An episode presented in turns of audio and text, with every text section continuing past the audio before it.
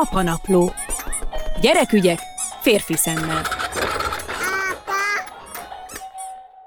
Na hát előállt az a helyzet, hogy a néhány hét múlva két éves kislányunk a napi játékok közben, tök mindegy, hogy éppen kirakózik vagy színez, tehát naponta több alkalommal az dünnyögi maga elé, hogy alanyos vagyok és nagyon okos. Szonya nagyon okos és ha pedig föladunk rá valami szép ruhát, vagy beteszünk egy csatot a hajába, akkor szintén megáll, és azt mondja, hogy nagyon szép vagyok, szóval nagyon szép.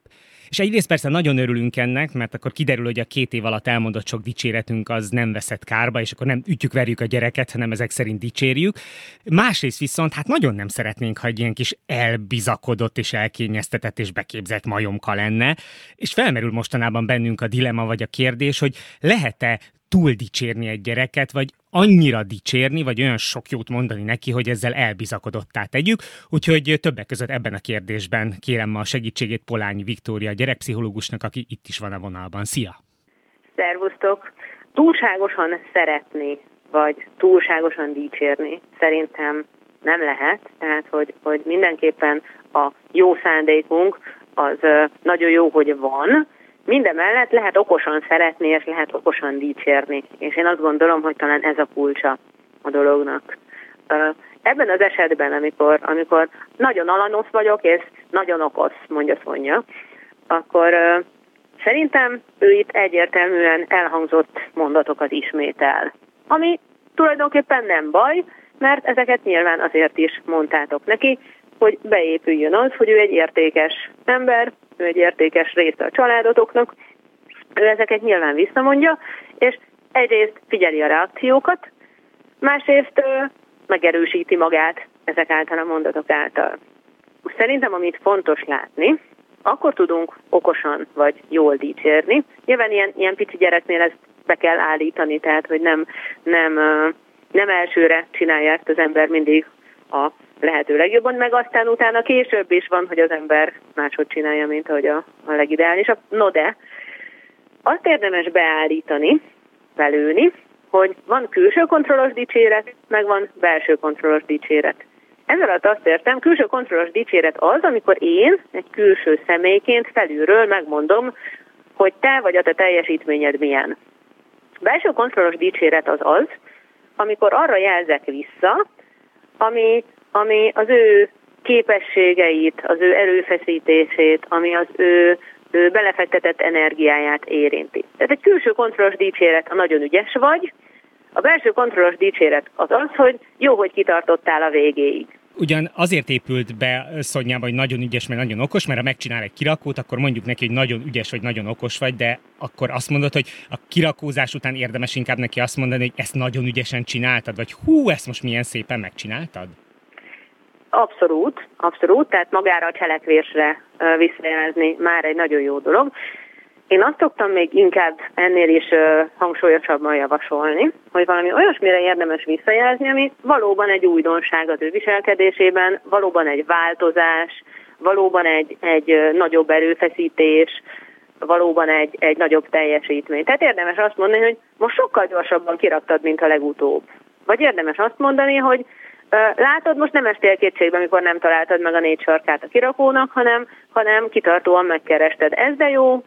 Ezzel azt mondod, hogy hogy még ha jó szándékból is ég be egy gyerekbe az, hogy ő nagyon szép és nagyon okos és nagyon aranyos, ez, ez, ez aztán befolyásolhatja az ő viselkedését, hogy ő masszívan ezt gondolja magáról? Én azt gondolom, hogy jó az, hogyha egy gyerek azt gondolja magáról, hogy nagyon szép, nagyon okos és nagyon aranyos egyrészt. Tehát nem baj, hogyha ilyen mondatok beégnek. Én azért mondom, hogy praktikusabb a másik módon dicsérni, mert azzal, hogy én nagyon szép vagyok, nagyon okos és nagyon aranyos, azzal nekem tulajdonképpen semmi dolgom nincs, ha belegondolsz. Én ilyen vagyok, pont.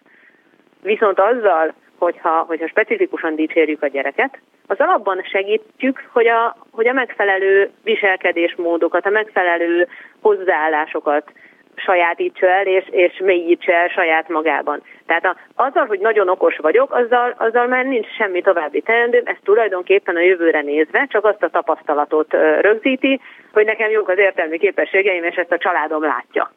Viszont azzal, hogyha, hogyha azt mondod, hogy kitartó voltál, milyen jó, hogy kitartó voltál, vagy azzal, hogy milyen jó, hogy most nem akadtál ki, amikor, amikor nem sikerült elsőre, az olyan készségekben erősítjük meg, amit aztán tovább tud csiszolni, és, és amiket aztán igenis fog tudni használni a következő másik feladatok megoldásánál. Akkor úgy fordítom le magamnak, hogy nem teszi őt elbizakodottá, tehát ettől nem lesz egy ilyen elkényeztetett kis majunka, mert ő azt gondolja, hogy nagyon szép, nagyon okos, de sokkal motiváltabbá teszi, hanem állítok róla valamit, hanem az adott cselekvést vagy eredményt dicsérem meg.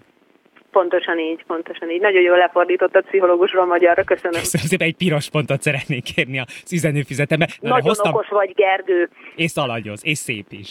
Csak ezt sajnos nem látják a hallgatók. Hoztam neked egy másik dilemmát is a mai napra.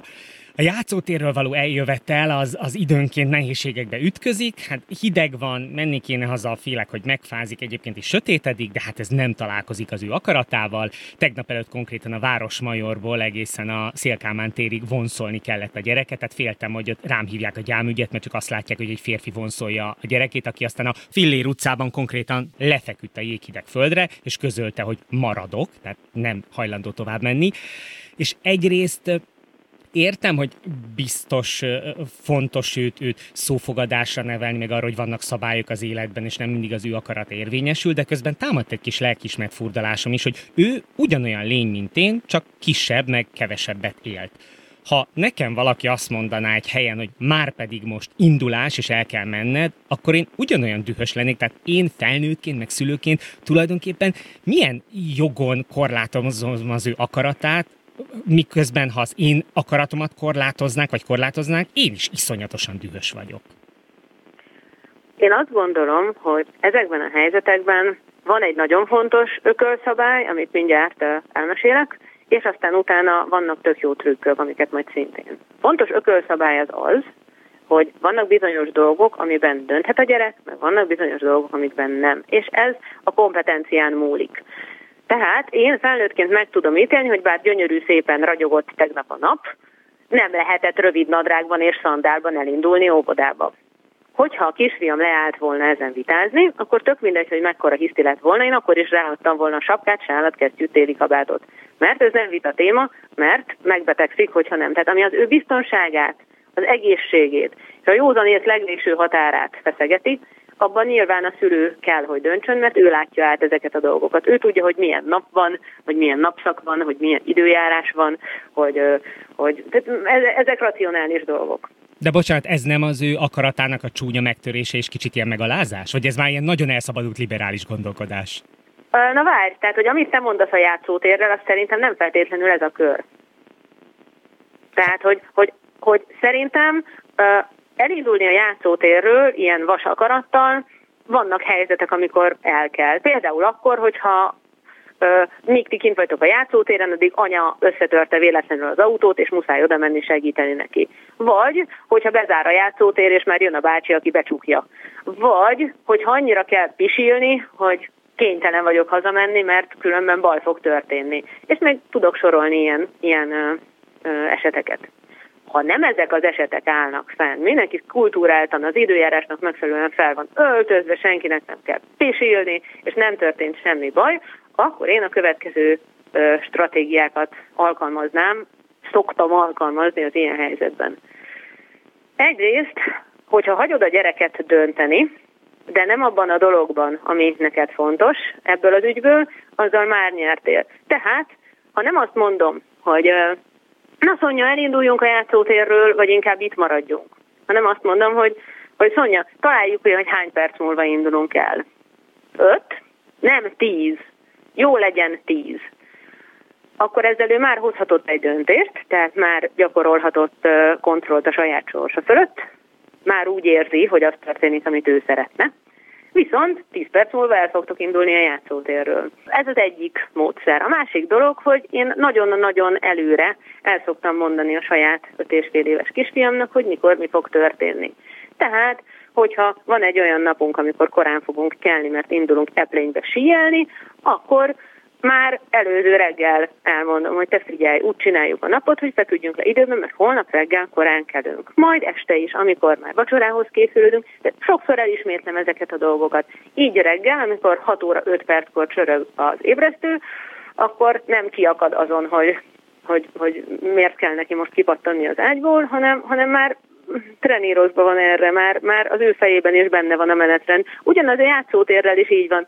Kisfiam, addig tudunk itt lenni a játszótéren, ameddig a napocska le nem megy ott a szembeház mögött. Ha lement a napocska, el kell indulnunk, mert késő lesz már. Jó, jó. Ő is fel tud erre készülni, figyeli a napocskát, hogy hol tart, és amikor lebukik, sokszor magától mondja, hogy akkor indulhatunk. De akkor szerinted lehet a két éves szonyával olyat megbeszélni, amikor kijövünk a bölcsiből, hogy figyelj, beszéljük meg a dolgot. Most azért megyünk a játszótérre, mert tudom, hogy te azt nagyon szereted, és szeretném, ha te igényeid kielégülnének, viszont beszéljük meg azt, hogy egy idő után a apa azt mondja, hogy most hideg van és indulnunk kell, akkor viszont segíts abban, hogy elindulhassunk és induljunk el dühöngés nélkül. Szerintem ez egy nagyon jó módszer. Szerintem kihagyod azt a részt, hogy majd fogok előre szólni, amikor már csak negyed óra van vissza a játszásból, fogok szólni, amikor már csak 10 perc van, ezt nyugodtan Bogyó és Babóca epizódok mennyiségével meg tudod határozni, vagy nem tudom, ti mit néztek. Egy Bogyó és Babócányi, két Bogyó és Babócányi, három Bogyó és Babócányi idő. van Boribon, és van Maszat, és Sári, van sok minden. Na, hát akkor be tudod lőni, hogy melyik hány perces, és ahhoz képest tudod mondani, hogy most még annyi időnk van, mint hogyha megnéznénk egy, egy boribont, most már annyi időnk van, mint hogyha a boribon felénél tartanánk már, na most akkor vége lenne a boribonnak, akkor elindulunk. Tehát készítsd fel előre arra, hogy mi fog történni. És van még egy szintén a gyerek akaratával kapcsolatos dilemma, még van két percünk talán belefér, mert most hétvégén ez nagy hát nem is feszültsége, de egy nagy vitát okozott a baráti társaságban. Az egyik barát jött azzal, hogy most hallott, hogy van egy olyan új hullámos óvoda, ahol a gyerek döntheti el reggel, hogy bemegye, szülőt arra kérik, hogy kérdezze meg a gyereket, hogy van-e kedve bemenni, és ha nincs, akkor otthon kell vele maradni. Illetve napközben, ha a gyerek azt mondja, hogy elég volt, akkor a szülőt felhívják, és a szülőnek kötelező abban a pillanatban berohanni és hazavinni a gyereket. Társaság egyik része azt mondta, hogy hát ezt, nem készítjük fel ezzel a gyereket az életre, azt gondolja, hogy mindig az ő akarata fog érvényesülni, és pont, hogy kontraproduktív az egész, és nem fog tudni érvényesülni az életben. A, másik, a társaság másik fele pedig azt mondta, hogy ez nagyon jó, mert a gyerek dönthet, érzi, hogy ő meg van hallgatva, te mit gondolsz pszichológusként? Fontos, hogy a józanész azért diktálja a feltételek alapjait. Ha én ezt meg tudom tenni, mert olyan az időbeosztásom, és olyan a, a munkabeosztásom, és olyan a lelki alkatom, hogy jól tűröm a bizonytalanságot, és itt még sorolhatnám. Tehát, hogy a felnőttként én képes vagyok ezt, a saját szükségleteim, és, és, és fontos, hogy szükségleteim, és nem is igényeim, tehát hogy a saját, saját szükségleteim ö, ö, vad sárba tiprása nélkül vállalni, akkor, akkor ez egy jó verzió lehet. Szerintem itt az a nagyon fontos, hogy amennyiben szükségletem, hogy napközben legyen egészen biztosan két olyan óra, amikor senki nem visít fejhangon a háttérben, akkor viszont hogyha egy ilyen óvodába íratom a gyerekemet, az előbb-utóbb az én szükségleteimnek a csorbulásához fog vezetni, ami azért nem jó, mert ahogy elkezdek, elkezdenek rosszak lenni a körülmények, elkezdek én is rosszabbul működni, és hát ugye egy családban azt mondják, ha anya jól van, akkor mindenki jól van, és ez egyébként apára is szerintem majdnem pontosan így igaz. Tehát, hogy, hogy a saját határait mennyire feszegeti meg a szülő azzal, hogy egy ilyen óvodába iratja a gyerekét, szerintem ez a nagyon fontos szempont. De hogy a gyerek jelenfejlődése szempontjából nem lehet egyértelműen azt mondani, hogy ez ide vezet vagy oda vezet? Szerintem egy bizonyos kor fölött lehet azt mondani, hogy jó, hogyha a gyerek megszokja, hogy bizonyos dolgok állandóak és úgy vannak, ahogy.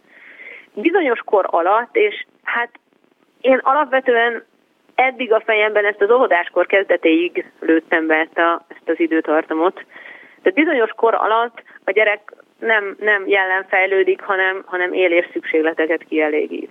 Amíg ő a szükségleteit elégíti csak ki, addig, addig ez nem a jelenfejlődésére lesz hatással, hanem, hanem megbizonyosodik arról, segítenek neki a szükségleteiben, vagy, vagy esetleg nem. Viszont Szerintem az óvodáskorban már van annyi belátása a gyermeknek is, illetve már olyan fejlődési fázisban van ő is, ahol, uh, ahol nem káros, mi több hasznos az, hogyha megszokja, hogy, hogy bizonyos dolgok megbeszéltek szerint alakulnak, és ehhez mindenki így tartja magát. Na hát elég nagy dilemma halmazzal készültem már, de köszönöm szépen, hogy sikerült az összeset tisztázni. Polányi Viktória gyerekpszichológus volt ma az apanapló rovat vendége. Köszönöm neked. Köszönöm a beszélgetést.